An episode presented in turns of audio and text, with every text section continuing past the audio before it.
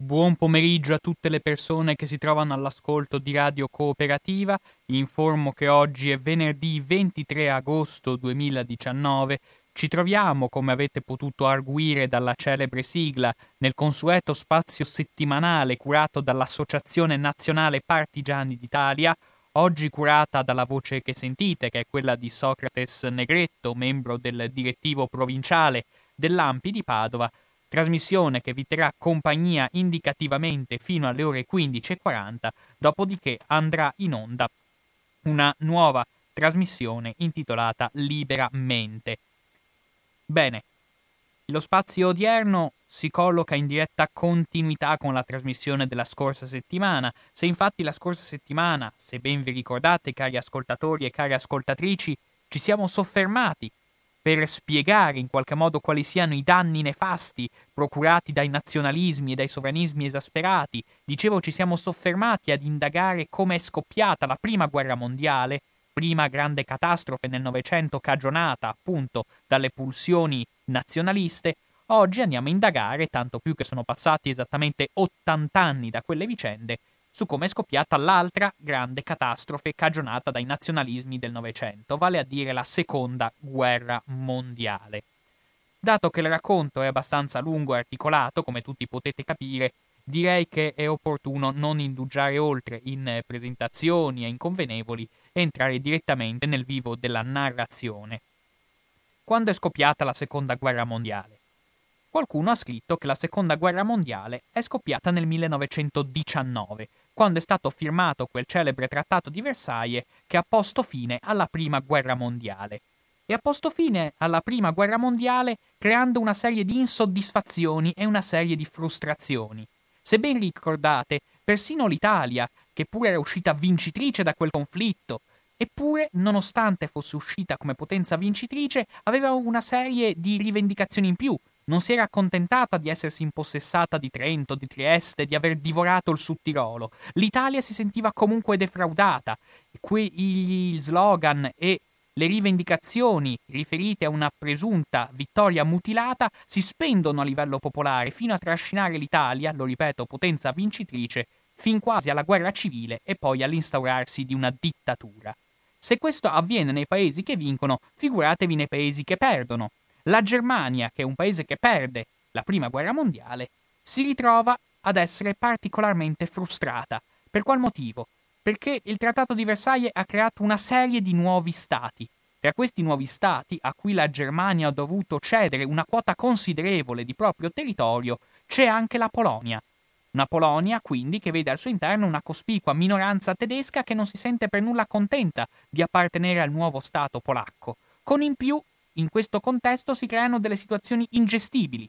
C'era una città, che si trovava esattamente al confine tra la Polonia e la Germania, un grande porto, una città, Erdonsk, che adesso ormai nessuno si ricorda più, è dei tempi di Lech Valenza che non ne sentiamo più parlare, ma all'epoca se ne parla e come? Della città di Danzica, così si chiamava all'epoca, c'è, eh, sulla città di Danzica si crea un vero e proprio movimento di opinione, un movimento di opinione che attraversa l'opinione pubblica tedesca in maniera abbastanza analoga rispetto a quanto era avvenuto in Italia prima della guerra con Trento, Trieste. Si sentiva un po' quella smania irredentista, i fratelli separati, ma questa volta al posto di rivolgersi a Trento e Trieste, le rivendicazioni tedesche si rivolgono a Danzica, questo porto tedesco molto importante che però è stato attribuito alla Polonia e che quindi alla fine genera una serie di dissapori, una, una, serie di malumori, al punto che a un certo punto i vincitori che non vogliono attribuire Danzica alla Germania attribuiscono a quella città, quell'importante città portuale, lo status di città libera, né tedesca e né polacca. Ma la querelle di Danzica non è l'unico motivo di frustrazione per i tedeschi, perché grazie allo smembramento dell'impero austro-ungarico si sono create una, una lunga serie di entità territoriali si è creata l'Austria, si è creata l'Ungheria, si è creata la Cecoslovacchia. Ma anche qui i dissapori e le frustrazioni, legate in qualche modo a questioni sempre legate alle minoranze all'estero, sono sempre dietro l'angolo. C'è l'Austria, che è uno stato piccolo, ma interamente popolato da tedeschi, e le persone che abitano in Austria a un certo punto iniziano a ragionare, a dire, beh, in fin dei, conto, in fin dei conti, visto come è andata a finire la cosa, tanto valeva annetterci direttamente alla Germania, ma i vincitori che scrivono il Trattato di Versailles impediscono all'Austria di essere annessa all'impero tedesco. E la stessa cosa vale anche per la Cecoslovacchia. La Cecoslovacchia, che è uno Stato anche lì, quanto mai fragile. Sappiamo che ci sono i cechi e ci sono gli slovacchi, che non sono esattamente in buon rapporto reciproco, ma ci sono all'interno della Cecoslovacchia una considerevole quota di cittadini tedeschi, vale a dire di ex cittadini austriaci di lingua tedesca che vivono, che si sono trovati dopo il Trattato di Versailles a vivere all'interno del territorio cecoslovacco, ma loro non si sentono cecoslovacchi, loro si sentono tedeschi e quindi in Germania si mobilita l'opinione pubblica anche per chiedere che questi tedeschi vengano associati alla loro effettiva madrepatria. Insomma, ci sono una lunga serie di rivendicazioni territoriali e non ci si sorprenda se in questo clima di frustrazione e di insoddisfazione nel 1933 in Germania vince le elezioni il partito nazista e Hitler sale al potere. Sale al potere con un programma elettorale che comprende varie cose, ma probabilmente la cosa che più gli ha favorito l'ascesa al potere c'è sicuramente l'esigenza, da lui molto strombazzata, di mettere mano al Trattato di Versailles. Il Trattato di Versailles viene considerato un trattato ingiusto, un trattato iniquo, bisogna metterci mano e bisogna ritornarci su. La storia di come scoppia la seconda guerra mondiale, in fin dei conti, a ben guardare, è la storia di una doppia illusione. Da un lato l'illusione delle grandi democrazie occidentali, soprattutto Francia e Inghilterra, convinte che in fin dei conti le rivendicazioni tedesche non sono così campate per aria, che in fin dei conti cedendo qualcosa, cedendo molto anche, alle esigenze della Germania nazista, si sarebbe in qualche modo tutelata la pace e l'equilibrio in Europa. Questa è la prima illusione, come vedremo destinata miseramente a fallire. L'altra grande illusione è quella di Hitler, convinto che, considerato il contesto europeo in cui si trovava immerso, convinto di poter riprendere, convinto di far tornare la Germania, la grande potenza europea che era prima della guerra, e anzi farla diventare ancora più forte di quanto lo sia mai stata, senza con questo turbare gli animi e suscitare reazioni particolarmente violente da parte delle democrazie occidentali. Sono due illusioni destinate a naufragare abbastanza rapidamente. E eloquente di quanto fosse ormai profonda, di quanto fosse radicata l'illusione delle potenze occidentali, che in fin dei conti cedere a Hitler è una cosa positiva per le dinamiche europee, ci viene testimoniato da una visita, e il mio racconto vuole partire proprio da questa data, una visita che il ministro degli esteri inglese Lord Halifax conduce a Berlino il 19 novembre del 1937. Mancano meno di due anni allo scoppio della seconda guerra mondiale. Lord, Lord, Halifax, ministro degli esteri inglese, è a Berlino e quando si trova a Berlino, Lord Halifax esprime simpatia per le rivendicazioni territoriali tedesche. Lord Halifax, in fin dei conti, appartiene a una generazione ormai successiva al Trattato di Versailles. Sono passati ormai parecchi anni e all'interno dell'Inghilterra anche c'è una nuova generazione che dice che in fin dei conti l'Inghilterra è stata troppo pesante, troppo vessatoria nelle sue richieste territoriali da cui poi è scaturito l'assetto europeo post Prima Guerra Mondiale. In fin dei conti gli inglesi sono convinti oramai che la Germania è stata, troppo, è stata punita in maniera troppo severa, che in fin dei conti le rivendicazioni di Hitler non sono così campate per aria, le rivendicazioni di Hitler verso la Cecoslovacchia, verso l'Austria, appunto verso l'Austria, paese tedesco e che nulla dovrebbe impedire al fatto che venga annesso direttamente alla Germania, ma anche le rivendicazioni verso Danzica, le rivendicazioni verso la Cecoslovacchia, popolata ancora da una corposa minoranza di tedeschi. Insomma, queste rivendicazioni vengono ritenute dagli inglesi in fin dei conti comprensibili e quindi Lord Halifax, quando si trova a Berlino, dice che in fin dei conti c'è simpatia per queste rivendicazioni. La Germania effettivamente ha ragione a chiedere che venga messo mano al Trattato di Versailles. E Lord Halifax in quello stesso giorno aggiunge anche un'altra cosa molto significativa per capire lo snodarsi della vicenda. Dice pubblicamente, infatti, la Germania è il baluardo dell'Europa contro il bolscevismo. Perché all'epoca in Europa c'è un convitato di pietra, di cui si parla ancora molto poco, di cui anzi si fa in modo che se ne parli il meno possibile, ma che è lì presente. Questo convitato di pietra è l'Unione Sovietica, come avete tutti capito, questo paese appunto dell'Europa orientale che nel 1937 vede Stalin al potere Noi sappiamo adesso al giorno d'oggi che Stalin ha messo da parte tutte le teorie inerenti al propagarsi di una rivoluzione mondiale, eppure le classi dirigenti occidentali sono ancora terrorizzate da questo paese. Sono letteralmente terrorizzate dal paese neanche dei comunisti, ma dei bolscevichi, dei rivoluzionari, gente pericolosissima, da tenere alla larga il più possibile. E quindi, in, visto questo astio veramente viscerale che le classi dirigenti occidentali nutrono verso il comunismo, anche una presenza come quella di Herr Hitler, così sempre viene apostrofato nei documenti della diplomazia inglese, Herr Hitler, questo signore, questo cancelliere tedesco, col suo feroce anticomunismo e con tutti quei campi di concentramento dove ha sbattuto i comunisti tedeschi, può essere una risorsa nella campagna anticomunista. Anzi, Hitler viene considerato un soggetto utile in funzione anticomunista. Così la si pensa in Inghilterra, ma lo si pensa ancora di più in Francia. In Francia, dove al contrario che in Inghilterra, è presente un grande partito comunista, è presente un grande partito socialista e dove addirittura c'è un governo di sinistra. In Francia, infatti, in quegli anni governa il Fronte Popolare, il Front Populaire, che aveva sollevato grandi illusioni e grandi terrori all'interno della, all'interno della popolazione, all'interno dell'opinione pubblica, all'interno delle classi dirigenti francesi. Oggi ormai ce ne si è dimenticati, ma altro che Hollande. Il Fronte Popolare aveva veramente creato scompiglio all'interno del territorio francese, al punto che ci sono classi dirigenti, anzi quasi tutte le classi dirigenti francesi, sia gli industriali che i generali che il clero, secondo cui, dinanzi alla minaccia di un governo comunista, ma molto meglio i nazisti.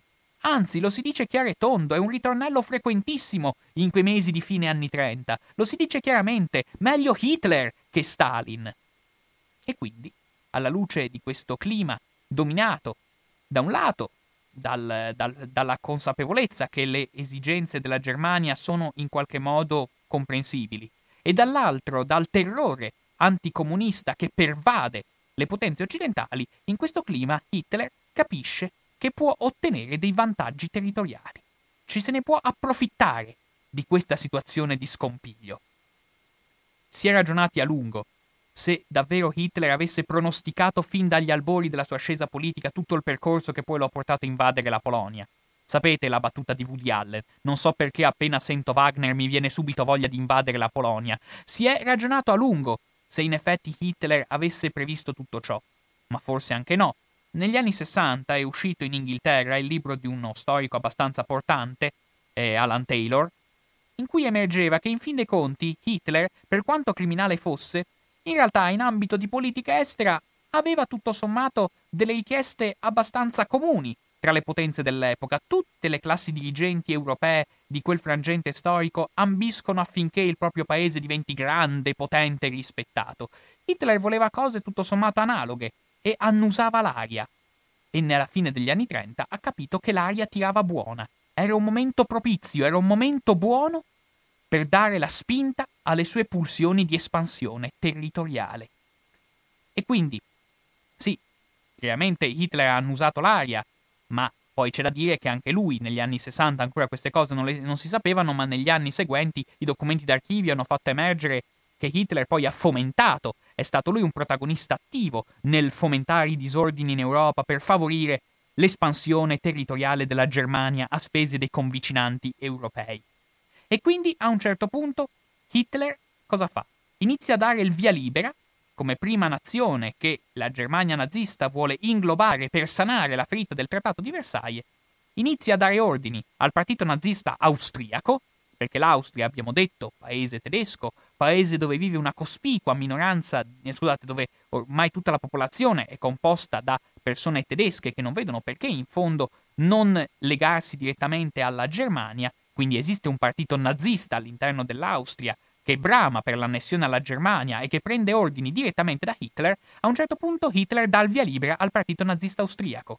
In Austria bisogna creare disordine, bisogna creare agitazione, bisogna creare terrorismo, bisogna dar vita a omicidi politici.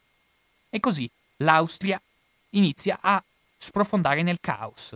La tensione viene seminata in Austria grazie a questa azione terroristica condotta condotta dal partito nazista austriaco, fino a quando si arriva al marzo del 1938, quando i nazisti sono a Vienna e fanno il colpo di Stato prendendo il potere. A questo punto, è il 12 marzo 1938, i nazisti giunti al potere in Austria invocano che le truppe tedesche, le truppe germaniche arrivino in Austria, entrino in Austria per garantire la sicurezza. E quindi appunto in quel 12 marzo 1938 le truppe tedesche entrano in Austria e compiono quello che è stato chiamato l'Anschluss, l'annessione. L'Austria diventa parte integrante dell'impero tedesco. L'Austria diventa parte integrante del Terzo Reich. Si badi bene, si, leggenda vuole che le, l'armamentario tedesco fosse ancora così poco, così poco di, disponibile, così poco, eh, come dire, fosse ancora eh, così poco adatto ad affrontare un contesto bellico che il 70% dei veicoli militari tedeschi si rompe prima di entrare a Vienna.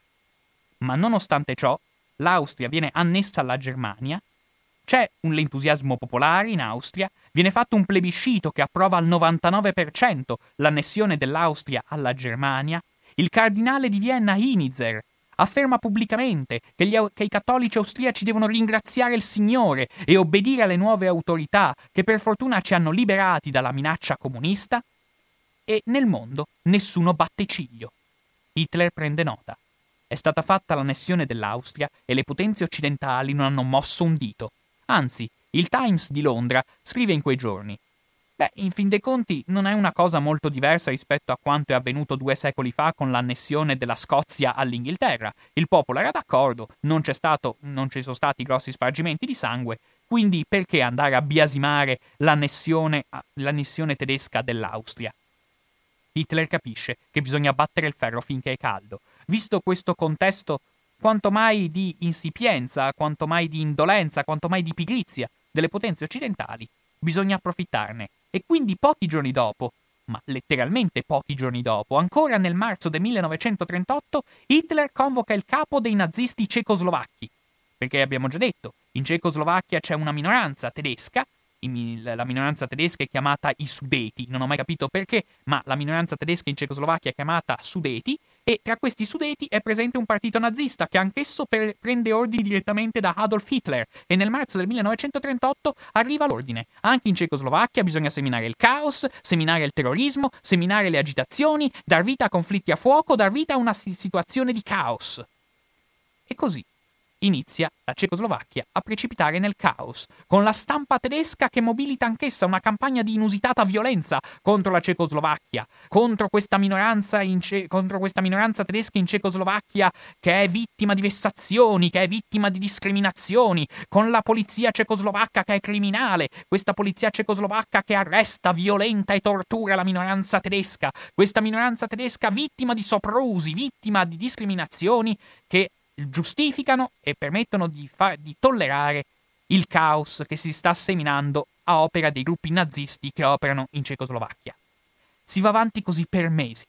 E qual è la reazione delle potenze occidentali? Gli ambasciatori inglesi sia a Berlino che a Praga dicono: Ma in fin dei conti, le rivendicazioni della Germania, le richieste della Germania sono comprensibili Deve essere il governo cecoslovacco a venire incontro alle richieste tedesche. Perché il governo cecoslovacco è così recalcitrante e così, e così e testardo nel venire incontro a quelle che sono le legittime richieste della Germania? Si avanti così per mesi, con la Cecoslovacchia nel caos, la stampa tedesca che martella insistentemente contro la responsabilità del governo cecoslovacco e le potenze occidentali, Francia e Inghilterra, che in fin dei conti dicono che la Germania ha tutte le ragioni del mondo per chiedere una revisione dei confini cecoslovacchi. C'è una sola nazione che propone, e lo fa apertamente, che propone che tutte le potenze si mettano d'accordo per garantire la sicurezza della Cecoslovacchia. Quel paese è l'Unione Sovietica. Ma dato che l'Unione Sovietica, abbiamo detto, è il paese degli appestati, il paese da tenere alla larga il più possibile, le, le parole dell'Unione Sovietica cadono nel vuoto. Anzi, per darvi il clima dell'epoca, vi eh, riporto cosa, cosa è scritto in un rapporto a Londra dell'ambasciatore inglese nell'Unione Sovietica. In quegli stessi mesi si scrive La Russia va considerata fuori dalla politica europea. La Russia si può far finta che non esiste, insomma. E si badi bene anche il linguaggio anacronistico di questo rapporto. Si parla ancora di politica europea, come se a, eh, eh, come se a eh, come dire, coordinare gli equilibri mondiali siano sempre Francia, Inghilterra, non si tiene minimamente in considerazione delle potenze extraeuropee come Stati Uniti, Giappone, Unione Sovietica. No, si parla ancora di politica europea, il che ce la dice lunga di quanto anacronismo ci fosse all'interno delle classi dirigenti dell'Europa democratica. Fatto sta che passano i mesi, la situazione in Cecoslovacchia degenera al punto che siamo nel settembre del 1938, le potenze democratiche, quindi Francia e Inghilterra, decidono che è arrivato il momento di usare la forza. Il governo cecoslovacco deve essere costretto a cedere una parte dei suoi territori alla Germania. Bisogna costringere la Cecoslovacchia ad accettare le richieste della Germania nazista. E come fare? Bisognerebbe inventarsi quello che oggi si chiamerebbe un tavolo di trattative, bisognerebbe dar vita a un vertice, come si chiama oggi. All'epoca non esistevano né i tavoli di trattative né i vertici, all'epoca si dice bisogna fare una conferenza. E quindi come convincere la Germania a farle prendere parte a una conferenza, il governo francese e il governo inglese si rivolgono al dittatore italiano Benito Mussolini, sapendo che Mussolini e Hitler sono amici per la pelle, gli si dice a Mussolini, caro Mussolini, perché non chiedi a Hitler se è disponibile a organizzare tutti insieme una, una, una conferenza in modo tale da venire incontro alle esigenze tedesche? Mussolini fa quanto gli è stato richiesto, Hitler accondiscende alla richiesta. E qua si arriva a quella due giorni del 29 e 30 settembre 1938, che è stata sempre deplorata come una delle pagine più buie, delle pagine più tristi della diplomazia europea.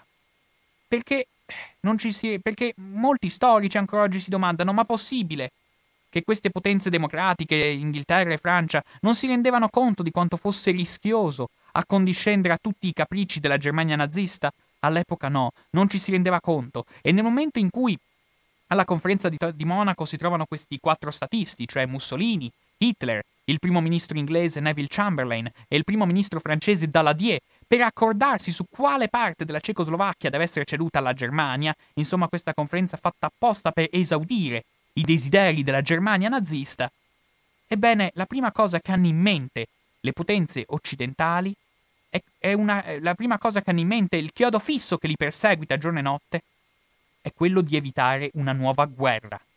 Quindi nel momento in cui Francia e Inghilterra si dimostrano accomodanti verso le esigenze della Germania nazista, lo fanno perché hanno il terrore che scoppi una nuova guerra. Quella è una generazione che ha assistito alla mattanza catastrofica della Prima Guerra Mondiale e ciò a cui pensano è una cosa sola, tutto ma non una nuova guerra. La guerra va impedita a qualunque costo, o per meglio dire, dobbiamo preservare la pace a qualsiasi costo. Questo qualsiasi costo è lo smembramento della Cecoslovacchia. E quindi appunto il 29 e 30 settembre 1938, nel corso di questa conferenza di Monaco, con i cecoslovacchi che sono fuori dalla porta, quattro, queste quattro autorità europee stabiliscono che tutta la regione abitata dai tedeschi, in Cecoslovacchia, tutta la regione cecoslovacca abitata dai tedeschi, va interamente ceduta alla Germania. E così, così si conclude la conferenza di Monaco. Hitler prende nota. Non solo le potenze occidentali non, non hanno eccepito nulla dinanzi alla pulsione espansionistica tedesca, ma in questa occasione l'hanno persino incentivata loro. Hitler capisce che quello è un momento veramente propizio per veramente dare adito a tutta la sua pulsione espansionistica. Neville Chamberlain quando ritorna a Londra dopo la conferenza di Monaco, è euforico. Lo si vede ancora oggi nell'immagine d'archivio scendere dalla scaletta dell'aereo sventolando il foglio con gli accordi e lasciandosi fotografare da, appunto dai fotografi, dai giornalisti e si lascia anche ammirare dalla folla festante che lo accoglie all'aeroporto. Con questo Chamberlain che ancora sventolando tutto pimpante il foglio degli accordi afferma chiaramente ai giornalisti ancora scendendo dall'aereo. Citazione testuale. La sistemazione del problema cecoslovacco, che adesso abbiamo raggiunto, secondo me è solo l'inizio di una sistemazione più ampia in cui tutta l'Europa potrà trovare la pace. Queste sono le parole del primo ministro inglese Chamberlain a Londra undici mesi prima dello scoppio della Seconda Guerra Mondiale. Questa mattina, prosegue Chamberlain, ho avuto un altro incontro con il cancelliere tedesco Herr Hitler e qui c'è il trattato che porta la sua firma e la mia. Noi consideriamo il trattato segnato ieri notte come il simbolo del desiderio dei nostri due popoli di non andare mai più in guerra l'uno contro l'altro. Miei cari amici, il primo ministro britannico è tornato dalla Germania portando la pace con onore. Io credo che sia la pace per il nostro tempo. Andate a casa e fatevi una bella dormita tranquilla. Insomma, l'Inghilterra davvero in questo stadio non si rende conto della gravità di cedere in maniera così ossequiosa, in maniera così servizievole ai capricci della Germania nazista. Ancora non si rende conto della gravità della cosa. Da un lato è proprio in questi frangenti che nasce quello che è stato il termine che ha, che ha, contraddistinto la politica inglese per lungo tempo, l'appeasement, cioè la pace costi quel che costi. E dall'altro lato, la cosa sorprendente, il vero e proprio paradosso che si genera in questo, in questo frangente storico è che queste classi dirigenti occidentali, convinte, col terrore davvero, convinte che in questo modo avrebbero evitato una nuova guerra, perseguitate dal terrore di dar vita a una nuova guerra mondiale, non si rendono conto che per paradosso, in questo modo, genereranno l'effetto esattamente contrario, cioè finiranno proprio per scatenarla, una nuova guerra mondiale.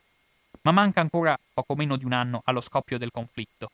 Ancora nel, ancora in, quel, in quella fine, in quell'autunno del 1938, le potenze occidentali, ma anche Mussolini a ben guardare, tutti, anche ne, nelle varie parti d'Europa, tendono ancora a fidarsi della parola di Hitler. E in quegli stessi giorni in cui Chamberlain torna a Londra festoso per aver firmato il, il patto di Monaco, afferma pubblicamente alla stampa, parlando con grande sincerità, citazione testuale, parlando con grande sincerità, Hitler mi ha detto che questa era l'ultima delle sue ambizioni territoriali in Europa. Insomma, Hitler è molto bravo a menare il can per l'aia, Hitler è molto bravo a ingannare i suoi interlocutori e gli interlocutori europei sono convinti che, cedendo a queste richieste inerenti alla Cecoslovacchia, Hitler adesso si terrà buono e tranquillo.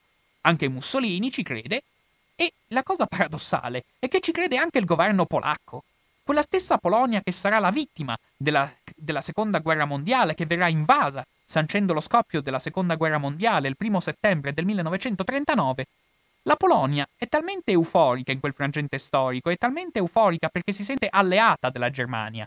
Si badi bene, la Polonia all'epoca è governata da un regime autoritario, ci sono i colonnelli al potere, intrisi di un profondo militarismo, intrisi di un viscerale anticomunismo, e proprio in nome dell'anticomunismo si sentono particolarmente vicini alla dottrina di Adolf Hitler, e anzi in quel frangente storico si sentono amici della Germania nazista, tant'è vero che durante la conferenza di Monaco la Polonia si approfitta e si prende anche lei un pezzetto di Cecoslovacchia. Ma ancora, tra il dicembre del 1938 e il gennaio del 1939, la Polonia è convinta di essere in ottimi rapporti con la Germania, tant'è vero che il 30 gennaio 1939, dinanzi al Parlamento tedesco, il Reichstag, Hitler dichiara, citazione testuale è L'amicizia tra Germania e Polonia è uno dei fattori rassicuranti della vita politica in Europa. E proprio in quei giorni il ministro degli esteri tedesco, eh, scusate, il ministro degli esteri polacco Beck è in visita a Berlino e il clima è quanto mai cordiale, anzi, la Polonia esprime il proposito che non le dispiacerebbe affatto allargarsi verso l'Unione Sovietica e eh, farsi annettere alcune, alcune, regioni ucraine abitate dai polacchi. E mentre si fanno tutti discor- questi bei discorsi, intanto la Cecoslovacchia precipita nel caos questa Cecoslovacchia smembrata, che ha perso tutta la regione abitata dai tedeschi, che ha perso tutta la sua zona industriale, che si è vista perdere anche tutte le fortificazioni di confine, tra il gennaio, febbraio, marzo 1939, ormai sprofonda in un caos difficilmente ricomponibile. Ci sono rivendicazioni etniche in ogni dove, c'è la Slovacchia che mira all'indipendenza, una storia lunga, tant'è vero che in effetti adesso come adesso la Slovacchia è riuscita poi a diventare indipendente, ma insomma i conflitti etnici vanno avanti. C'è una situazione di disordine quanto mai accentuato. Addirittura la Cecoslovacchia sta per venire invasa dall'Ungheria. Insomma, la situazione in Cecoslovacchia è ingestibile. E nel marzo del 1939 Hitler decide di liquidare la questione. Il 14 marzo 1939 Hitler ordina al presidente cecoslovacca Hacha di venire a Berlino. Il presidente cecoslovacco Hacha accondiscende, va a Berlino e all'alba del 15 marzo 1939 Hitler comunica al presidente cecoslovacco che la Germania sta per invadere la Cecoslovacchia. Le truppe tedesche sono lì lì per arrivare a Praga. Sono lì per arrivare a Praga per mantenere l'ordine. Non solo, Hitler ordina al presidente cecoslovacco di firmare un foglio in cui si afferma che è stato il presidente stesso a chiedere l'intervento tedesco. Il presidente cecoslovacco prima ha un infarto e poi con i medici che lo sorreggono a fatica decide di firmare l'intervento tedesco. La minaccia era stata molto chiara del resto. Hitler gli aveva detto o firmi questo foglio o se no Praga sarà rasa al suolo dalla Luftwaffe. Quindi la Germania invade, le truppe tedesche entrano il 15 marzo 1939 in, in, in Cecoslovacchia e anche qui il mondo non reagisce. Però, voi direte era anche ora. Però Chamberlain e le classi dirigenti inglesi iniziano a capire che forse forse della parola di Adolf Hitler non ci si può esattamente fidare. E infatti due giorni dopo, il 17 marzo 1939, Neville Chamberlain, primo ministro britannico, si rivolge alla Camera dei Comuni. Lo fa con parole di, di, cui invito a notare la sintassi. Sono parole che si vede pronunciate con enorme sforzo. Sono parole che il premier britannico non vorrebbe pronunciare. Perché cosa dice Chamberlain alla Camera dei Comuni due giorni dopo l'invasione tedesca della Cecoslovacchia? Dice ma non ci viene in mente inevitabilmente questa domanda? Ma se è così facile scoprire buone ragioni per ignorare delle garanzie date in modo così solenne e così ripetuto, ma allora che affidamento possiamo fare su altre garanzie che ci verranno dalla stessa parte? Questo è l'ultimo attacco contro un piccolo Stato oppure sarà seguito da altri? Non è che questo è un passo nella direzione di un tentativo di dominare il mondo con la forza? Chamberlain si aspetta che il Parlamento inglese gli dica ma no, ma cosa andrai mai a pensare? E però le preoccupazioni delle potenze occidentali di fronte all'ingordigia territoriale della Germania nazista iniziano a venire a galla. La controprova arriva neppure dieci giorni dopo.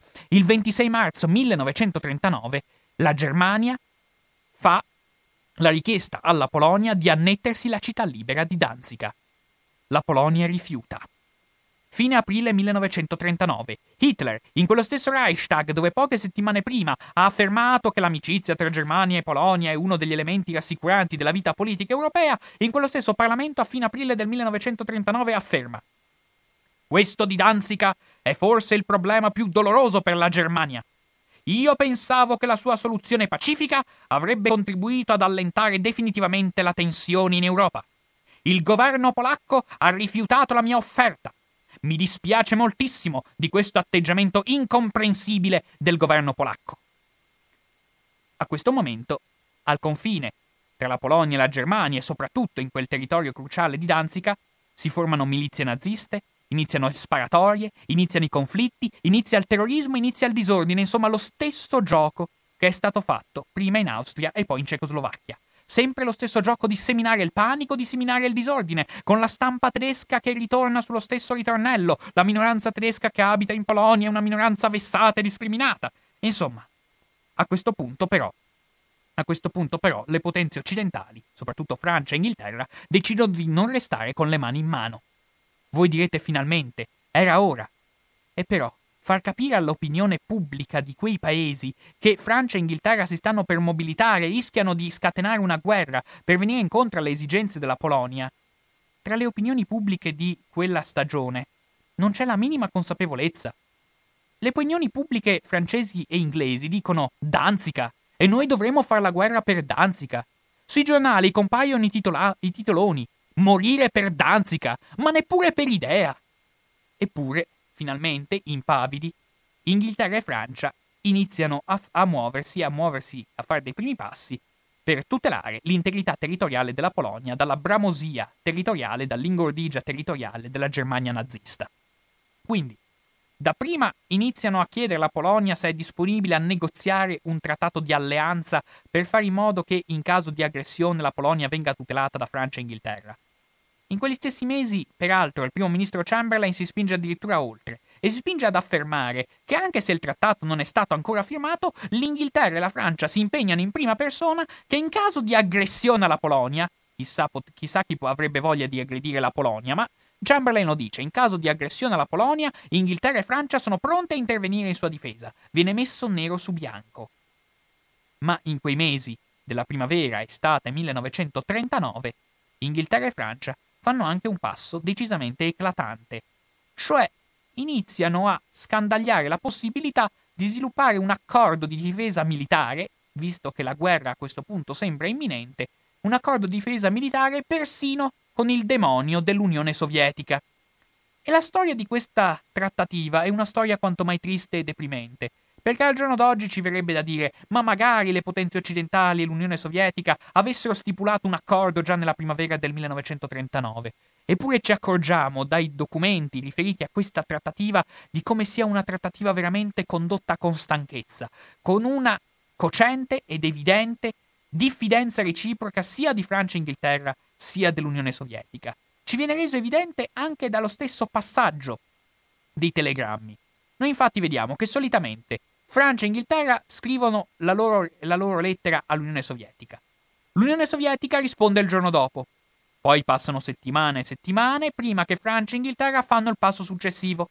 L'Unione Sovietica risponde il giorno dopo, e così via e così via, dimostrando, insomma, di come, soprattutto da parte di Francia e Inghilterra, l'ostilità verso l'Unione Sovietica è ancora così radicata che, in fin dei conti, dell'Unione Sovietica, neppure con una guerra imminente, non ci si può ancora fiare. E però Stalin prende nota. Stalin dice: Ma di queste Francia e Inghilterra ci si può davvero fidare? Non è che magari Francia e Inghilterra vogliono trascinarmi nella guerra contro la Germania e poi al momento buono mi lasciano da solo a fronteggiare Adolf Hitler? E quindi, forte di questa diffidenza, Stalin prova a, a, vedere se non si può nel contempo provare a fare anche un accordo con la Germania nazista. E insomma, l'estate del 1939 va avanti con l'Unione Sovietica che fa un doppio gioco sostanzialmente. Cerca di tenere aperti due tavoli. Da un lato cerca di sviluppare un accordo con Francia e Inghilterra, ma segretamente, ovviamente, sono tutte cose che avvengono in maniera rigidamente riservata. Su un altro tavolo sta cercando se non si può fare un accordo, in caso le cose vadano male, non si può fare un accordo anche con la Germania nazista. E così la situazione si trascina stancamente tut- lungo tutta l'estate del 1939. E l'Italia? L'Italia è amicissima della Germania nazista. Il 22 maggio del 1939 è stato firmato il patto d'acciaio. Amicizia indefettibile tra i nostri due popoli, scrivono i giornali italiani, chiaramente indottrinati dalla propaganda di regime. E però l'Italia forse è il paese più terrorizzato di tutti perché il regime fascista ha ricevuto delle rassicurazioni che in realtà la Germania non ha intenzione di scatenare una guerra, perché l'Italia è tremendamente impaurita dinanzi alla possibilità di un conflitto. Per qual motivo? Perché l'Italia in quel contesto si trova completamente priva di risorse. L'Italia è reduce da due guerre, ha fatto la guerra di Etiopia, che è stato un trionfo, ma ha sostenuto anche Francisco Franco nella guerra di Spagna, e anche lì è stato un mezzo successo. Però guerra di Etiopia e guerra di Spagna significano una voragine nelle casse pubbliche italiane. L'Italia è completamente a secco dal punto di vista militare, perché le guerre costano una quantità di soldi terrificante per le casse dello Stato. E dunque Mussolini è terrorizzato all'idea che si stia per aprire un nuovo fronte bellico tanto più alla luce dei giganteschi balzi tecnologici che stanno avvenendo in campo militare, perché la tecnologia militare proprio in quei mesi sta facendo passi da gigante. Tutti i paesi consapevoli di quanto l'aria sia cattiva e di quanto si vanno avvicinando rischi di un nuovo conflitto, stanno investendo in maniera massiccia sulle innovazioni tecnologiche in ambito bellico e infatti stanno avvenendo Stanno entrando in commercio dei caccia di nuova generazione, pensiamo solo agli Spitfire, stanno entrando in commercio anche di nuovi carri armati e tutte le nazioni si stanno equipaggiando. Questo vuol dire che chi non si adegua al passo tecnologico rischia di restare arretrato e l'Italia è l'unico paese in Europa che non si può permettere di acquistare armi moderne, quindi il suo esercito è drammaticamente arretrato. L'Italia lo sa e l'Italia per questo è terrorizzata dinanzi alla prospettiva di entrare in guerra proprio per evitare che, li, che la Germania scateni un, nuovo, un fronte di guerra coinvolgendo anche il bel paese, il ministro degli esteri italiano Galeazzo Ciano, che proprio il ministro degli esteri Galeazzo Ciano, che tiene un meticoloso diario, come tutti ben sapete, il ministro degli esteri Galeazzo Ciano, che peraltro è genero di Mussolini e come tutti sappiamo poi verrà fucilato a Verona nel gennaio 44 per ordine del suocero, ai primi di agosto scrive è venuto il momento di vedere come stanno le cose. Il gioco è troppo grosso.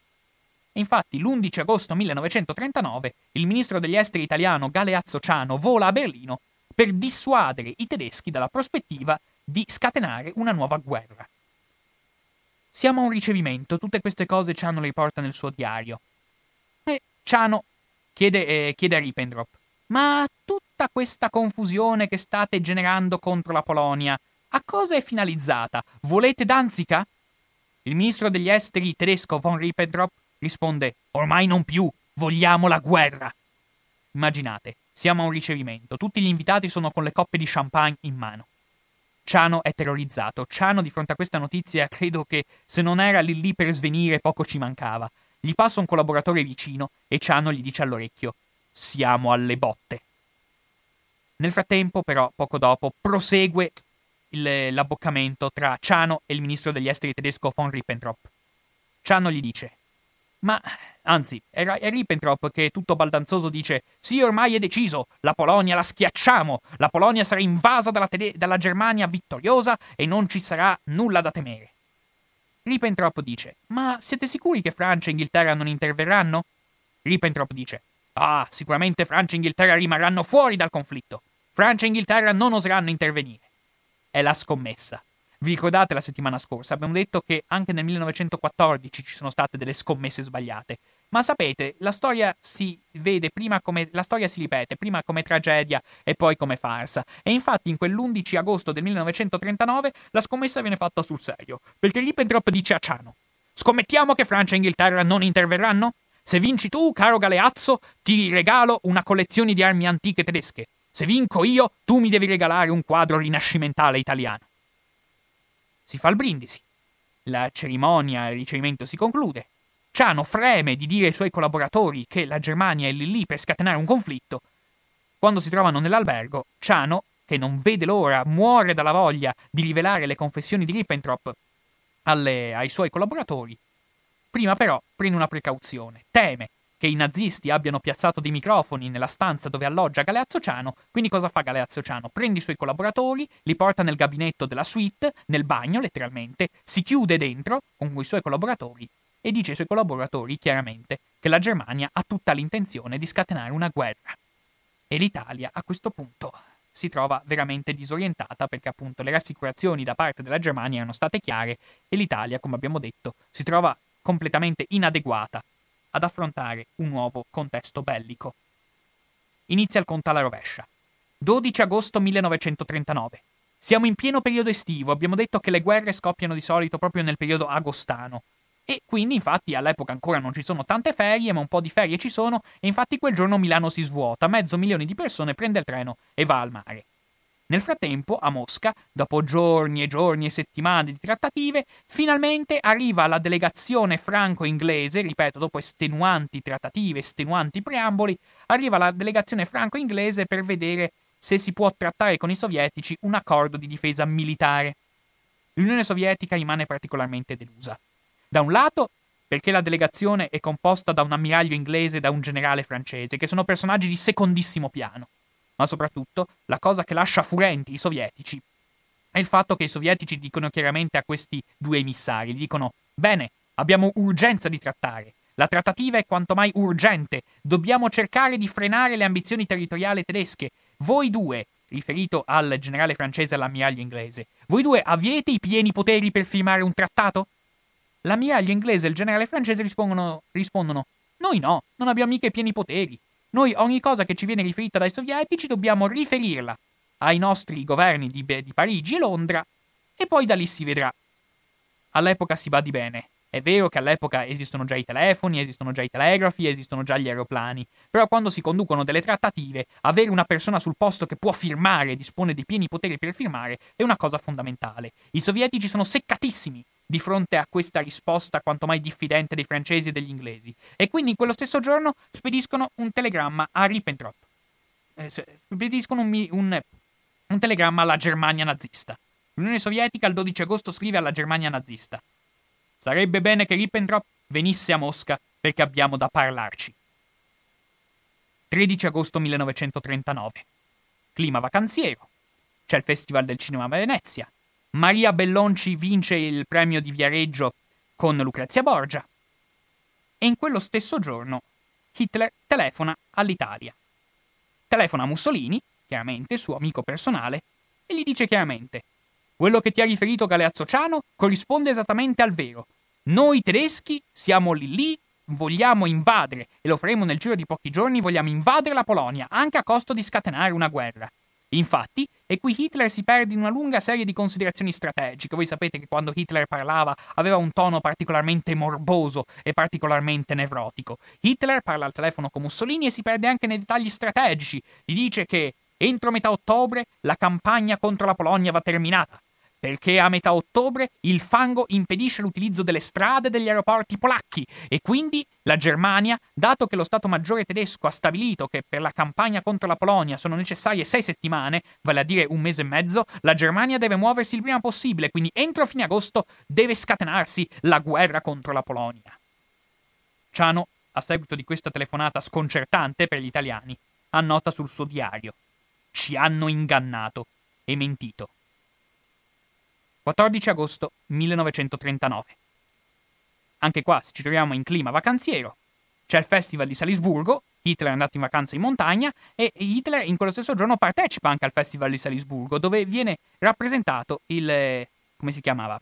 Quell'opera in tedesco di Wolfgang Mozart, il ratto del serraglio di Mozart. Hitler partecipa a questa rappresentazione operistica e nel frattempo a Mosca si, ritrova, si ritrovano ancora i due emissari dell'Inghilterra e della Francia dinanzi, ecco, alle autorità sovietiche e le autorità sovietiche mettono immediatamente le carte in tavola.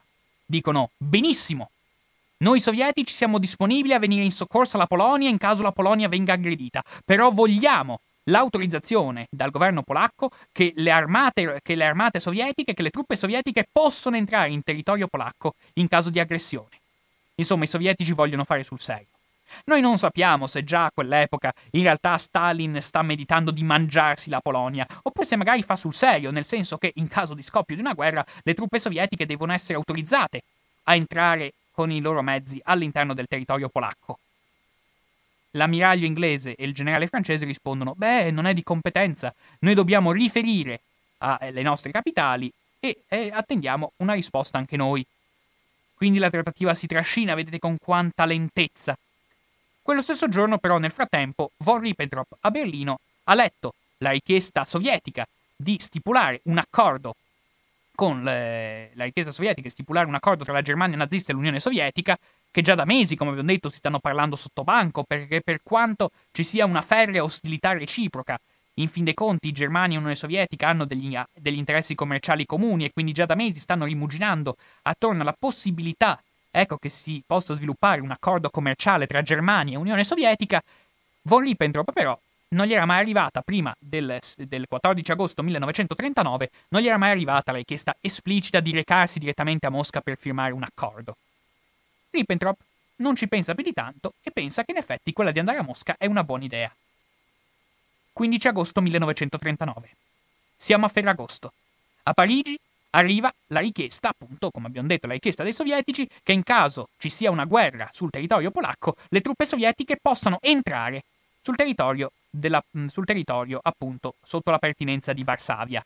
Quindi, la, cosa succede? Il Ministero degli Esteri francese, capitanato all'epoca il ministro degli Esteri francese è Monet, chiama immediatamente l'ambasciatore polacco che si trova a Parigi, ma in quel giorno chiaramente a Ferragosto non si trova a Parigi. Secondo voi dove può essere l'ambasciatore polacco in Francia? Al mare. Si trova in spiaggia, sta prendendo il sole, però viene immediatamente richiamato con urgenza il 15 agosto dalle autorità francesi perché il Ministero degli Esteri francese fa la richiesta fa la richiesta all'ambasciatore polacco e dice, e il ministro degli esteri francese dice all'ambasciatore polacco, in caso si scateni una guerra, siete d'accordo che l'Unione Sovietica entri con le sue truppe sul vostro territorio? L'ambasciatore polacco risponde: Devo chiedere al governo di Varsavia. Ma secondo me diranno di no, perché dei russi abbiamo ancora più paura che dei tedeschi. È sorprendente anche il proseguo della conversazione per renderci conto di cosa sia questo governo polacco, questo regime autoritario e militarista polacco. Perché Monet dice all'ambasciatore polacco: A noi risulta che Hitler ha dichiarato che liquiderà la Polonia in tre settimane. L'amba- sapete come risponde il, l'ambasciatore polacco? Sarà la Polonia a invadere la Germania, sin dai primi giorni. E questa è la situazione. 16 agosto 1939. Von Ribbentrop scrive all'Unione Sovietica: Vengo. In quello stesso giorno, vedete anche qui come le cose si ripetono rispetto alla Prima Guerra Mondiale, anche qui esattamente come era avvenuto nel 1914, alla Germania inizia a venire una preoccupazione. E l'Inghilterra cosa farà? Preoccupata di cosa possa avvenire in Inghilterra, il, le autorità tedesche, il Ministero degli Esteri tedesco, convoca l'ambasciatore inglese a Berlino e inizia a fargli una bella ramanzina. Ma voi vedete, dicono i tedeschi all'ambasciatore inglese, voi vedete questo governo polacco quanto è sudicio, questo governo polacco che sta vessando e discriminando e violentando la minoranza tedesca. Questi polacchi sono dei pazzi, questi polacchi vanno puniti, questi polacchi non meritano alcuna considerazione, ma voi, potenza così civile, potenza così internazionale come l'Inghilterra, non sarete mica dalla loro parte, vero? L'ambasciatore inglese risponde che i tedeschi non hanno capito assolutamente nulla che i tedeschi non hanno capito niente della mentalità tedesca, scusate, della mentalità inglese, che i, tedeschi non, che i tedeschi stanno sbagliando di grosso e che se la Polonia è aggredita non c'è alcuna ombra di dubbio che l'Inghilterra correrà in suo supporto. E questa è la situazione. 17 agosto 1939. Nei confini tra la Polonia e la Germania si moltiplicano le sparatorie, si moltiplicano gli incidenti, la stampa tedesca continua la sua campagna, anzi amplifica la sua campagna di odio contro la Polonia, dicendo terrore polacco, violenze e omicidi contro la minoranza tedesca. Insomma, il clima tra Germania e Polonia va nettamente degenerando. E però, il 17 agosto, continua la trattativa segreta tra Germania e Unione Sovietica. E quindi, appunto, il, il 17 il, il 17 agosto del 1939, il, il, il ministro degli esteri sovietico Molotov legge la risposta di Ribbentrop e guarda con grande piacere che la Germania sta dimostrando disponibilità a stipulare un accordo con l'Unione Sovietica. L'accordo tra Germania e Unione Sovietica è questione di giorni e chiaramente sia Germania che Unione Sovietica, soprattutto chiaramente il gruppo di Stalin, sono gruppi particolarmente contenti di quanto si sta generando. 18 agosto 1939. L'Italia è terrorizzata dinanzi alla possibilità di, eh, che, che, si sviluppi un conflitto. Abbiamo detto è ancora particolarmente a disagio, il suo esercito è assolutamente impreparato. E però la stampa italiana chiaramente non può scrivere queste preoccupazioni. La stampa italiana si deve dimostrare particolarmente vicina alle istanze tedesche. Alla stampa italiana viene dato ordine di esaltare senza tregua, senza remore e senza risparmi le istanze della Germania nazista. Cosa scrive il Corriere della Sera del 18 agosto 1939? Alcuni titoli le tragiche responsabilità delle democrazie, chiaramente democrazia è una brutta parola nel regime fascista italiano, che hanno scatenata e sorretta la protervia polacca, l'incrollabile fermezza dell'asse contro il bellicismo ammantato di ipocrisia degli accerchiatori, dove gli accerchiatori sono le demo, Pluto, giudocrazie, G- Francia, Inghilterra, Unione Sovietica, insomma, una storia che noi italiani ben conosciamo. E però quel 18 agosto, quel 18 agosto, alla Polonia, al governo polacco, arriva finalmente la richiesta. La richiesta, come ho detto, dei sovietici che in caso di guerra i sovietici possono entrare con le loro truppe sul territorio polacco. La Polonia risponde con un netto diniego. Non abbiamo accordi militari con l'Unione Sovietica e non desideriamo averne. Risale a quelle medesime ore un commento poi diventato proverbiale di un generale polacco che ce la dice lunga di quanto fosse incistita veramente di un ferreo anticomunismo la, il, il governo e il, il regime della Polonia, e un generale polacco in quelle ore commenta: Coi russi, scusate, coi tedeschi rischiamo di perdere la nostra libertà, coi russi perdiamo la nostra anima. Quindi nessun accordo tra Polonia e Unione Sovietica. 19 agosto 1939. A Mosca è arrivata la notizia del diniego polacco di accondiscendere all'ingresso delle truppe sovietiche in territorio polacco. La Russia quindi capisce che l'unica strada rimasta è quella di stipulare un accordo con la Germania nazista. Quindi il ministro degli esteri Molotov scrive alla Germania, lo scrive nero su bianco. Caro, eh, anzi, scrive direttamente alla Germania chiedendo nettamente che il ministro degli esteri tedesco von Ribbentrop vada a Mosca il prima possibile. Si inizia già a stabilire una data. Ribbentrop scrive a Berlino. Scusate, Molotov scrive a Berlino. Possiamo vederci il 26 o il 27 agosto? Domenica 20 agosto 1939. Hitler legge la richiesta che è arrivata dall'Unione Sovietica e a questo punto avviene un dato eclatante nella storia politica europea, cioè per la prima volta dalla rivoluzione d'ottobre un capo di governo occidentale scrive direttamente al capo del governo sovietico. È la prima volta che avviene nella storia. Prima di allora con l'Unione Sovietica, paese di appestati, si parlava sempre sotto banco, in maniera segreta, lasciando in prima fila personaggi di secondo piano. Invece il 20 agosto avviene che per la prima volta un capo di governo occidentale, in questo caso Adolf Hitler, scrive al capo del governo sovietico. Primo, il, la, la, prima autorità politica occidentale che scrive all'Unione Sovietica è Adolf Hitler, che scrive un telegramma a Stalin, scrivendo chiaramente: Sono contento che abbiate accettato di vedere Ribbentrop. Ma perché il 26-27? Facciamo prima, facciamo il 22-23. A questo punto siamo al 21 agosto 1939. L'Italia è disperata. L'Italia vuole fare di tutto onde evitare che si scateni una nuova guerra. Quindi le sta pensando tutte, sta ragionando, sta spremendo le meningi per capire come convincere i tedeschi a evitare di aggredire la Polonia. Vuole, la, la, L'Italia vuole a tutti i costi evitare il conflitto. Cosa gli viene in mente? Replicare è, stato, quanto è stato fatto con la conferenza di Monaco, vale a dire l'Italia esige esige, una parola grossa, vuole proporre alla Germania di creare un nuovo tavolo di trattative come è successo a Monaco nel settembre del 38 per vedere se non si può risolvere la questione polacca con un'analoga conferenza di pace. Quindi, quindi, abbiamo, eh, quindi il, eh, scusate, quindi Galeazzo Ciano prova a telefonare a Ribbentrop, al ministro degli esteri tedesco, inizia a fargli delle telefonate, però Ribbentrop non risponde. Lo scrive Ciano nel suo diario, testuale. Ribbentrop non si fa trovare. Si arriva al pomeriggio. Rippentrop finalmente risponde al telefono. Rippentrop risponde al telefono e Rippentrop gli dice: non ho, non, non ho tempo di discutere di queste faccende. Sono in attesa di un importante messaggio da Mosca. Sta in attesa di un importante messaggio da Mosca. Insomma, la notizia di un imminente accordo tra Germania e Unione Sovietica sta iniziando a circolare nelle cancellerie occidentali. E del resto, questa notizia lascia tutti basiti. La notizia di un, di un, imminente accordo tra Germania e Unione Sovietica è un atto che veramente lascia esterrefatti tutti nel mondo, sia i governi che le opinioni pubbliche, perché fino a quel momento Germania e Unione Sovietica erano visti come i paesi agli antipodi, i nemici giurati, i paesi più ostili e distanti tra di loro, e in effetti lo sono. Eppure il 21 agosto inizia a trapelare la notizia che già due giorni dopo, il 23 agosto, Ribbentrop sarebbe volato a Mosca per firmare un accordo. Ciano annota sul suo diario. Non c'è dubbio che i tedeschi hanno fatto un colpo da maestri. La situazione europea è sconvolta. Ciano aggiunge anche un'altra nota molto interessante, anche abbastanza sagace politicamente. Cioè dice come faranno adesso la Germania le, scusate, come faranno adesso la Francia e l'Inghilterra, che sono pieni di comunisti all'interno del loro Stato, aggredire la Germania, sviluppare una guerra contro la Germania che è alleata e amica dell'Unione Sovietica? Ed è interessante la conclusione, perché anche se abbastanza inutile, però ce la dice lunga su quale sia il rigore e la tempra morale del regime fascista, laddove Ciano conclude sul suo diario.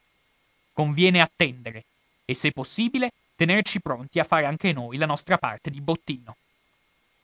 Insomma, Germania e Unione Sovietica stanno per fare un accordo. L'Unione Sovietica è stanca di aspettare, ha capito che Francia e Inghilterra non si fidano dell'Unione Sovietica, quindi l'Unione Sovietica, conscia di quanto ci sia freddezza tra le democrazie occidentali, decide di, di, fare fessi tutti e di stringere un accordo col diavolo, anche sapendo che quell'accordo magari poi non verrà rispettato, per il momento L'Unione Sovietica ha assoluta necessità di sentirsi sicura, ha bisogno di allearsi e quindi l'unica disponibilità che trova è la disponibilità della Germania nazista. Perché ha assoluto bisogno di sicurezza? C'è un contesto in quei giorni che non viene mai tenuto in considerazione, cioè che in quei giorni si sta consumando una guerra segreta e non dichiarata tra Unione Sovietica e Giappone in Mongolia.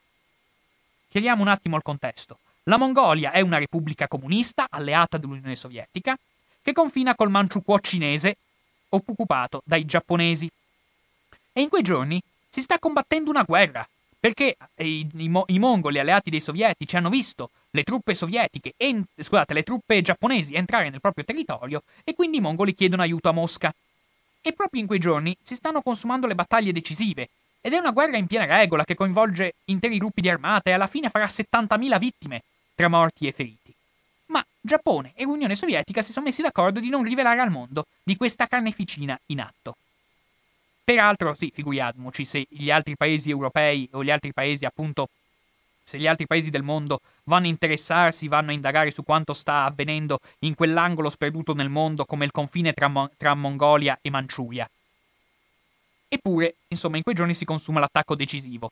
Noi sappiamo appunto che poi la guerra la stravinceranno i sovietici, che si trovano, che hanno come comandante un generale celebre che entrerà a Berlino sei anni dopo, il generale Zhukov, e proprio il 20 agosto è partito l'attacco definitivo contro i giapponesi in Mongolia. E il 21 agosto, mentre ancora si sta consumando la battaglia, Stalin capisce che almeno un confine se lo deve tenere sicuro. Stalin ha assoluto bisogno di sicurezza. E quindi decide proprio in quelle stesse ore che, eh, che eh, l'Unione Sovietica che l'Unione Sovietica ha bisogno di un accordo, ha bisogno di, appunto di stipulare un accordo con la Germania nazista.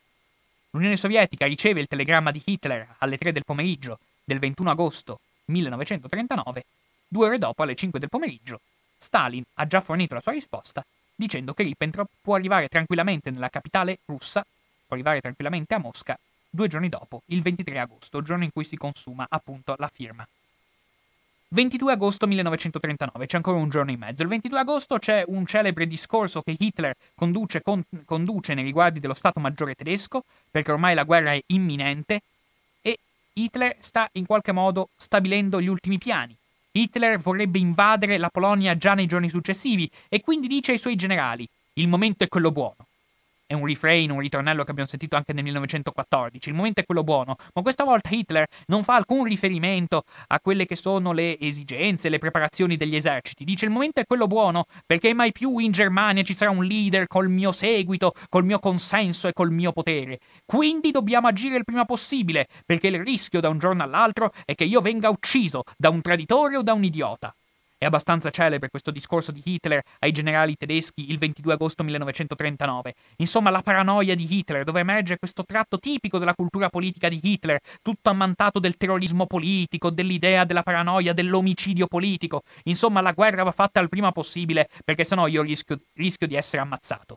Hitler aggiunge anche un'altra cosa. Hitler infatti si illude che l'Italia è fedelmente al suo fianco. Hitler infatti aggiunge e poi dobbiamo approfittarne perché c'è Mussolini in Italia e Mussolini è l'unico uomo con i nervi saldi in Italia. Un domani chissà che fine rischia di fare. In quel momento Hitler è convinto che in caso di guerra l'Italia entrerà subito al suo fianco. Vedremo nel corso dei giorni di come questa si rivela una pia illusione. 23 agosto 1939. Il ministro degli esteri tedesco von Ribbentrop vola a Mosca e avviene la firma.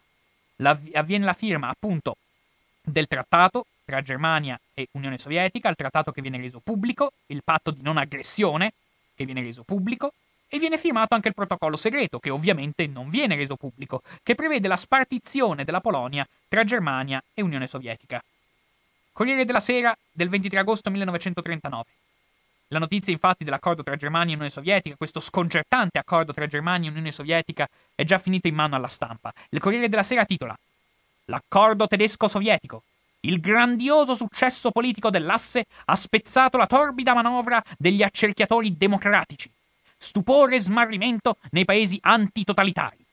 Antitotalitario chiaramente una brutta parola, l'Italia è un paese totalitario, è stato Mussolini a coniare il termine totalitario. Gli altri paesi, Francia e Inghilterra, sono nient'altro che mollaccioni. La Polonia, prosegue il Corriere della Sera, dovrà cercare la sua salvezza trattando rapidamente con la Germania. A questo punto i polacchi iniziano a pensare Santo cielo. A questo punto, guardate, anche un accordo con l'Unione Sovietica, anche un accordo col demonio in persona siamo pronti a farlo pur di non essere aggrediti dalla Germania. Ma ormai è troppo tardi. L'accordo tra, di non aggressione, il patto di non aggressione tra Germania e Unione Sovietica è stato firmato. Quello stesso giorno, in Germania, la preoccupazione ormai è una sola.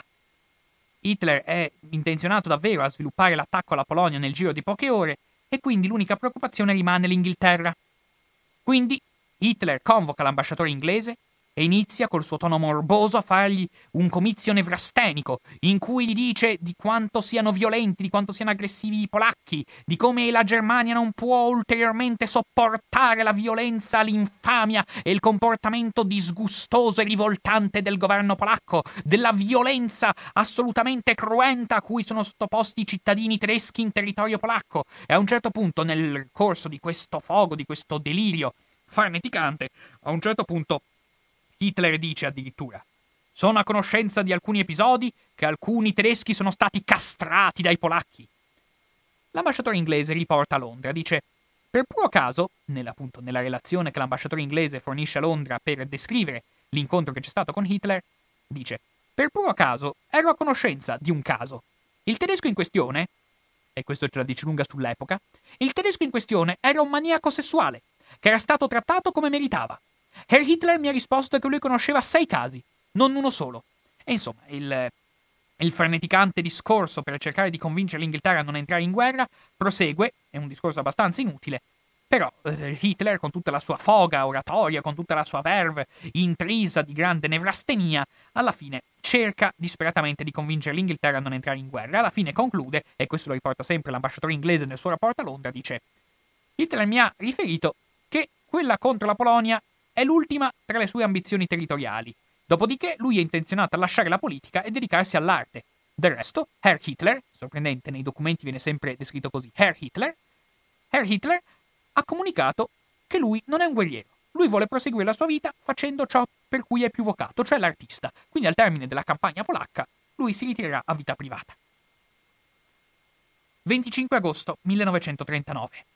Hitler chiama i generali, chiama lo Stato Maggiore tedesco e organizza l'attacco alla Polonia per l'indomani. Ma ecco che arriva qualcosa a frenare e a ritardare l'attacco alla Polonia. Arriva l'Italia.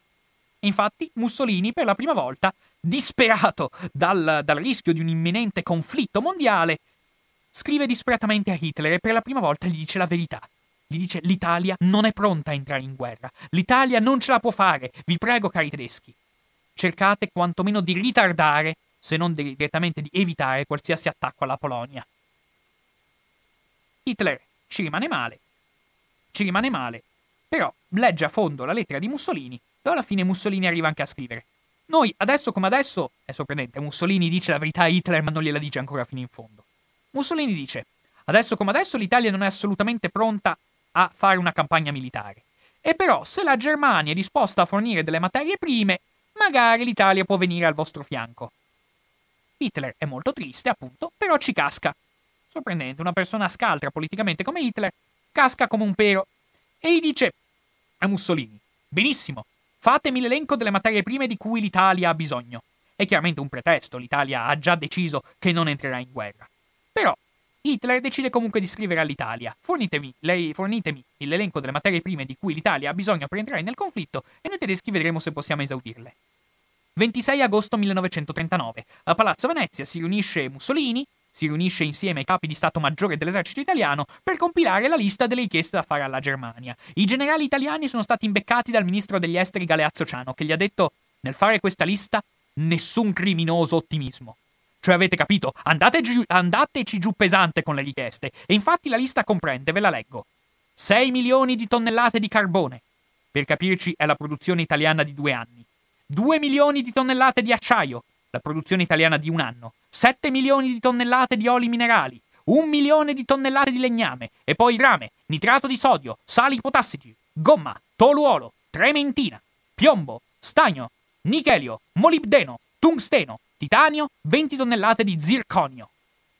Questa lista, che poi passerà alla storia come la lista del molibdeno, viene consegnata all'ambasciatore italiano a Berlino, Attolico, e Attolico quel giorno stesso consegna la lista a von Ribbentrop. Ribbentrop legge questa copiosa lista, strabuzza gli occhi e dice: Ma entro quando vi serve tutta questa roba? Attolico va nel panico. Non ha ricevuto nessuna istruzione dal governo italiano, però ha capito l'aria che tira e quindi improvvisa. Ci serve subito tutta questa roba. Ribbentrop e, Ribbentrop e Hitler capiscono, insomma, hanno capito ormai, hanno mangiato la foglia e hanno capito che dell'Italia non ci si può fidare, l'Italia per il momento si tiene, si tiene fuori dal conflitto. E però è interessante perché Hitler quel giorno scrive una lettera a Mussolini dicendo Ok, abbiamo capito, l'Italia per il momento si tiene fuori dal conflitto bellico, lo capiamo. Però vi chiediamo noi tedeschi un paio di favori. Da un lato cercate di non sbandierare troppo la momentanea neutralità dell'Italia dal conflitto. E dall'altro Hitler fa un'altra richiesta a Mussolini, gli dice È vero, magari del vostro esercito per il momento non abbiamo bisogno, però possiamo iniziare a vedere se magari non è possibile mandare qualche operaio italiano in Germania Perché infatti i tedeschi si sono resi conto che se magari l'esercito italiano è abbastanza debole, però le braccia italiane, i lavoratori italiani possono tornare utili all'industria tedesca. E quindi è proprio da questo richiamo in sordina abbastanza sibillino che si inizia, inizia tutta quella storia di lavoratori italiani che prima convinti e poi costretti andranno a lavorare in Germania. Insomma, già il 26 agosto, insomma, eh, il, già il 26 agosto, insomma, Hitler dopo aver chiesto appunto all'Italia di non sbandierare troppo la momentanea neutralità del bel paese, proprio per cercare anche di non compromettere troppo il quadro internazionale, chiede al contempo di spedire qualche lavoratore in Germania. 27 agosto 1939. Inizia il razionamento in Germania. Tessera per i generi alimentari. 28 agosto 1939. Inghilterra e Francia sono disperate, perché Inghilterra e Francia non vogliono entrare in guerra. Sanno che la guerra sarà una carneficina, hanno ancora nella testa la guerra di trincea, quanto è stata disastrosa, quanti lutti ha provocato, non vogliono un'altra guerra e quindi continuano a fare pressione sul governo polacco perché accetti quantomeno di fare un negoziato con la Germania. La Polonia deve essere convinta in qualche modo a fare in modo, non dico a cedere alle lusinghe tedesche e alle minacce tedesche, ma cercare in qualche modo di evitare che si arrivi allo scontro frontale. 29 agosto 1939. L'ambasciatore inglese quindi cerca in tutti i modi di convincere eh, appunto la Germania a non entrare in guerra. In quei giorni si badi bene. Iniziano le precauzioni in vista dell'imminente conflitto. Tutto il mondo inizia a capire che la guerra è lì lì per scoppiare. È il 29 agosto, è ben inteso, mancano veramente pochissime ore. Il 29 agosto. Beh, in Italia viene sospesa la circolazione delle automobili private. E nel frattempo scatta anche un altro provvedimento particolare, cioè l'austerità nei ristoranti. Sui menù dei ristoranti deve essere presente o solo carne o solo pesce, non tutti e due assieme. Ma il 29 agosto abbiamo detto che l'Inghilterra sta ancora facendo di tutto. Inizia un pressing disperato per evitare il conflitto. L'ambasciatore inglese si reca da Hitler e l'ambasciatore inglese però riporta nel suo rapporto a Londra. Citazione testuale. Hitler questa sera non era simpatico. È stato un colloquio tempestoso. Continuava a dire che lui desidera l'amicizia inglese più di qualunque cosa al mondo, ma non può sacrificare gli interessi vitali della Germania. Però Hitler ha detto: Comunque, se voi mi garantite che i polacchi davvero sono disposti a trattare, va bene, che mi mandino un emissario a Berlino domani con pieni poteri e possiamo ancora trattare. 30 agosto 1939. La, L'Europa sta veramente per. In Europa si scatena il panico per la guerra imminente. In Italia si prendono altri provvedimenti, c'è il divieto, cioè anzitutto, come potete intuire, viene sospeso il campionato del mondo del ciclismo a Varese. Poi viene anche sospesa la vendita del caffè ai privati, non si può bere più la tazzina al bar in Italia perché tutto il caffè viene riservato esclusivamente alle forze armate. A Parigi viene sospesa la circolazione dei treni, in tutta la Francia viene sospesa la circolazione dei treni, viene evacuato lo zoo di Vincennes per mettere in salvo gli animali. In tutta Europa, in tutte le capitali europee soprattutto, si iniziano a costruire rifugi antiaerei, rifugi in caso di bombardamento e si inizia a distribuire alla popolazione delle maschere antigas, perché le autorità politiche di tutta Europa sono assolutamente convinte che la guerra inizierà con trementi bombardamenti delle città a base di gas asfissiante. Quindi inizia la distribuzione massiccia di maschere antigas tra la popolazione popolazione delle capitali europee. Ma il 30 agosto Lord Halifax, ministro degli esteri inglese, lo stesso che due anni prima aveva detto che le rivendicazioni tedesche in fin dei conti sono fondate, quello stesso ministro degli esteri inglese si rivolge al suo ambasciatore, appunto l'ambasciatore britannico a Berlino, dicendogli ma santo cielo, è irragionevole che i tedeschi vogliano oggi un plenipotenziario polacco in, in, in Germania. È irragionevole come richiesta, lo devono capire anche loro nella loro rabbia e nella loro furia. L'ambasciatore inglese risponde: Avevo fatto la stessa osservazione a Herr Hitler ieri sera. Mi è stato risposto che si può volare da Varsavia a Berlino in un'ora e mezza. A questo punto l'Inghilterra non può fare altro. Si rivolge disperatamente mediante l'ambasciatore, si rivolge disperatamente alla Polonia. Cercate quantomeno di bussare alla porta del Ministero degli Esteri tedesco per capire esattamente i tedeschi cosa vogliono. Cerchiamo di evitare la catastrofe del, confil- del conflitto. Vi preghiamo, cari polacchi. Andate in ginocchio dalla Germania e capite questa Germania cosa vuole per non sguainare le armi l'uno contro l'altro. E quindi in quegli stessi giorni l'ambasciatore inglese ritorna nel pomeriggio dal Ministero degli Esteri tedesco, si rivolge al ministro degli Esteri tedesco von Ribbentrop Ribbentrop e gli dice guardate cari tedeschi, noi inglesi ce la stiamo mettendo tutta a convincere la Polonia a venire incontro alle vostre richieste. Risposta di Ribbentrop, poi riportata dall'ambasciatore inglese in un rapporto. Mi sembra che i consigli degli inglesi abbiano avuto finora maledettamente poco effetto. L'ambasciatore inglese gli risponde: Gli ho replicato che ero stupito di udire un simile linguaggio in bocca a un ministro degli esteri. A questo punto inizia una commedia, una commedia nera un po' alla tedesca, nel senso che von Ribbentrop inizia a tirare fuori un documento. Un documento contenente le richieste che la Germania ha da fare alla Polonia. È un documento che è molto lungo, Ribbentrop lo legge con tono furioso e in maniera velocissima dinanzi all'ambasciatore inglese, ma l'ambasciatore inglese scrive a Londra sì, Ribbentrop ha fatto questa lettura molto veloce delle richieste tedesche alla Polonia, ma io non sono stato lì tanto ad ascoltare, perché in fin dei conti ero convinto che alla fine del colloquio Ribbentrop mi avrebbe dato il documento con le, con le richieste tedesche alla Polonia. Al termine del colloquio, Ribbentrop risponde: No, il documento me lo tengo io. L'ambasciatore inglese, disperato ormai, le sta provando tutto l'ambasciatore inglese per evitare che si arrivi al conflitto. L'ambasciatore inglese dice a von Ribbentrop: Caro von Ribbentrop, ti prego, almeno consegna questo documento all'ambasciatore polacco a Berlino. Mai! Risponde, la, risponde il ministro degli esteri tedesco. Non convocherò mai l'ambasciatore polacco qui in Germania. L'ambasciatore inglese tenta l'ultima carta e gli dice: E se fosse l'ambasciatore polacco a chiedere di essere convocato? Beh, in quel caso forse si può ragionare, risponde von Ribbentrop. Però ormai, forse anche il ministro degli esteri inglese, scusate il ministro degli esteri, anche l'ambasciatore inglese a Berlino ha capito che i tedeschi lo stanno prendendo per il naso. I tedeschi a questo punto vogliono la guerra e non c'è niente da fare. Infatti, L'ambasciatore inglese conclude, eh, conclude il, il, suo rapporto a Londra in questo modo. Questo colloquio con Herr von Ribbentrop è stato estremamente sgradevole. Durante la, tutta la serata Herr von Ribbentrop ha scimmiottato Herr Hitler al suo peggio. Il giorno dopo, ma si può immaginare già nelle ore successive, gli inglesi fanno tutti i tentativi possibili affinché la Polonia, affinché l'ambasciatore polacco quindi vada a bussare alla porta del Ministero degli Esteri tedesco chiedendo quali sono le condizioni per un negoziato. Cerchiamo almeno di negoziare, santo cielo, prima che si scateni una guerra mondiale.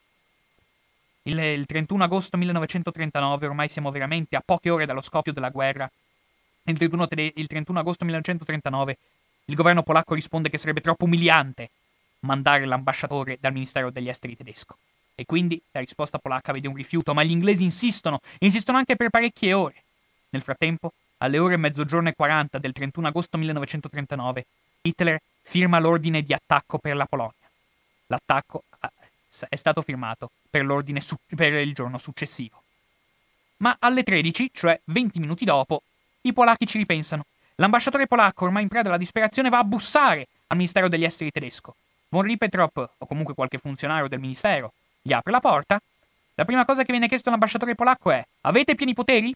L'ambasciatore polacco risponde: No, non ho pieni poteri. Bene, rispondono i funzionari del Ministero degli Esteri tedesco. Dunque non abbiamo nulla da dirci e gli sbattono la porta in faccia. Al 31 agosto avviene anche un'altra cosa, l'ultima davvero, siamo davvero agli sgoccioli. Perché è sorprendente come dopo tutto quello che vi ho raccontato, dopo tutto questo clima di odio, di rabbia, di rivendicazioni da sanare, i tedeschi sono ancora convinti che per scatenare guerra alla Polonia e affinché le truppe tedesche invadano la Polonia hanno bisogno di un pretesto. Già Hitler lo aveva detto nella sua telefonata a Mussolini del 16 agosto, aveva detto noi al primo incidente attacchiamo. E il primo incidente lo organizzano direttamente i servizi segreti tedeschi. Avviene infatti quella che viene definita, insomma, la provocazione di Gleiwitz, che cos'è la provocazione di Gleiwitz? In quel giorno sono in attesa da due settimane un, è in attesa da due settimane una pattuglia composta più o meno da una dozzina di membri dei servizi segreti tedeschi che si trovano appunto a Gleiwitz. Gleiwitz si va di meno in territorio tedesco, però a pochi chilometri dal confine col territorio polacco.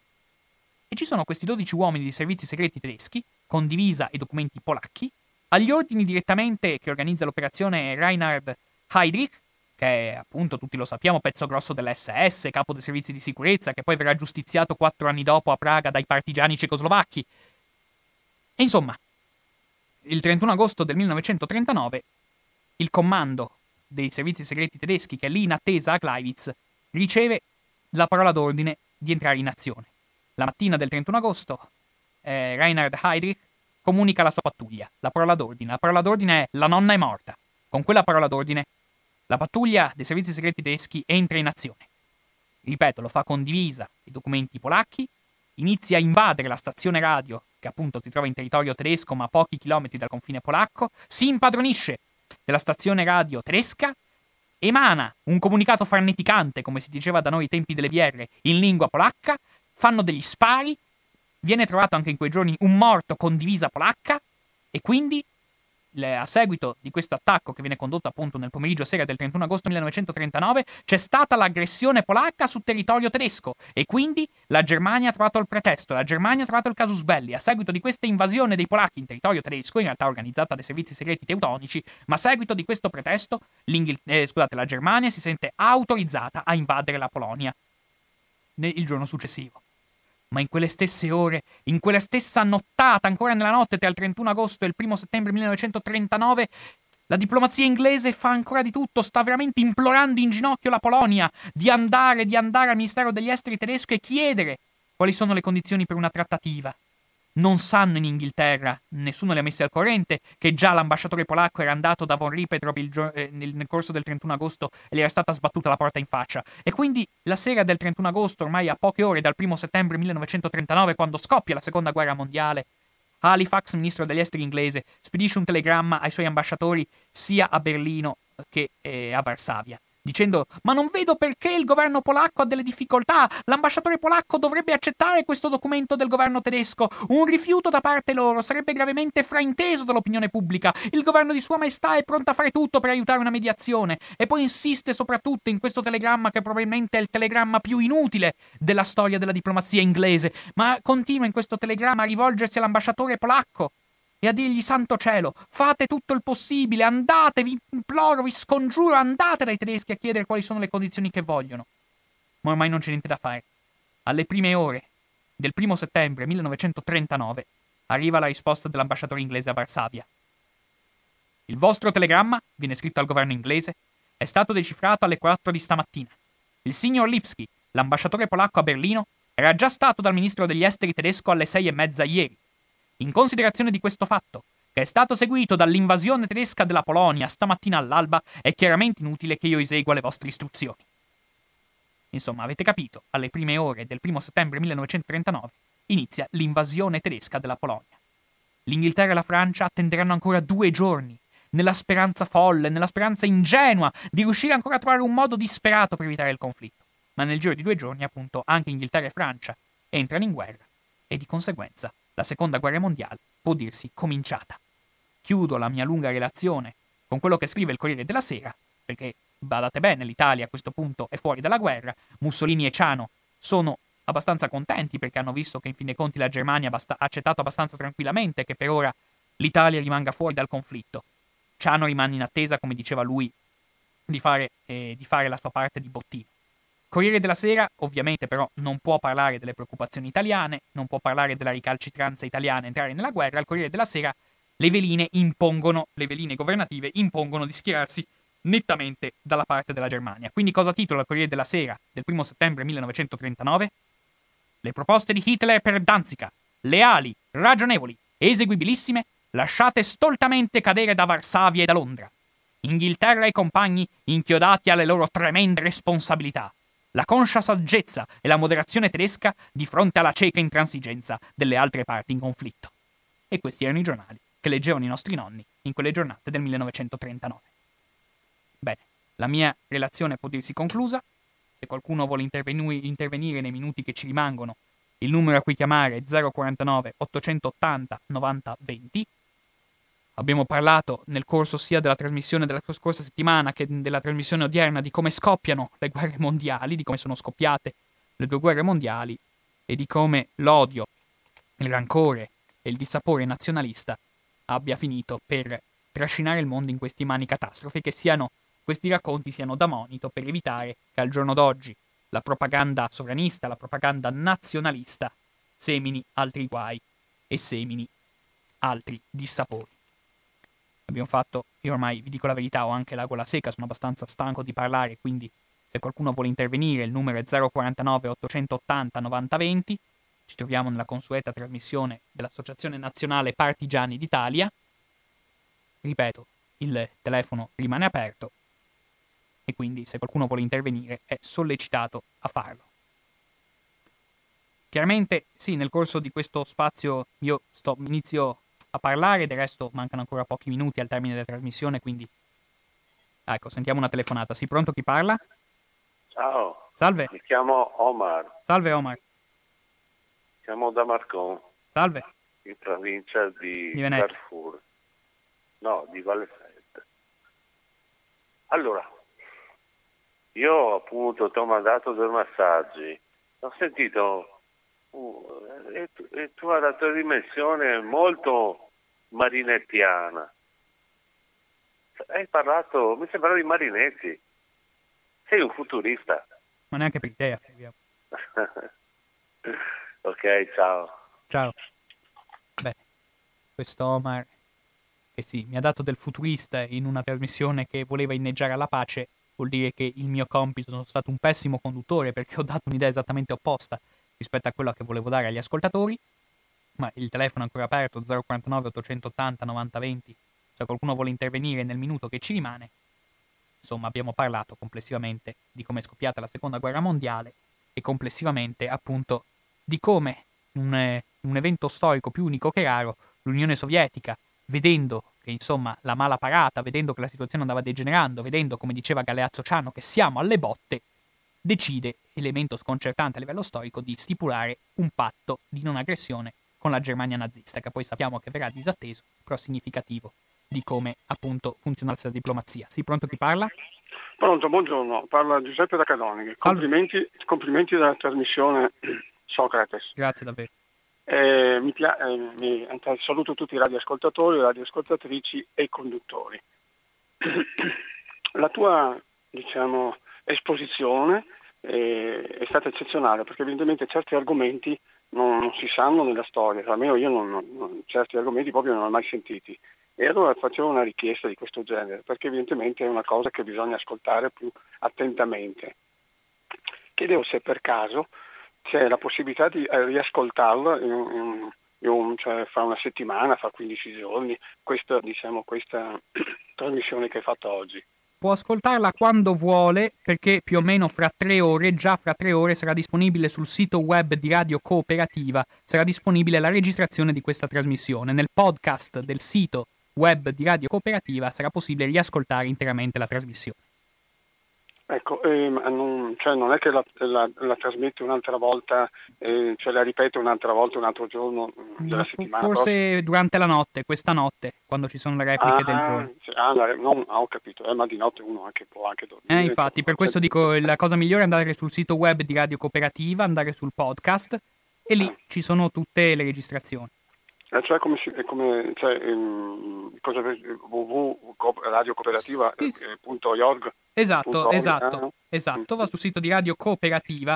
Se lei nota nella pagina sì. principale del sito web, sì. trova sulla destra, sulla facciata sì. di destra, dovrebbe trovare un quadrato di colore arancione.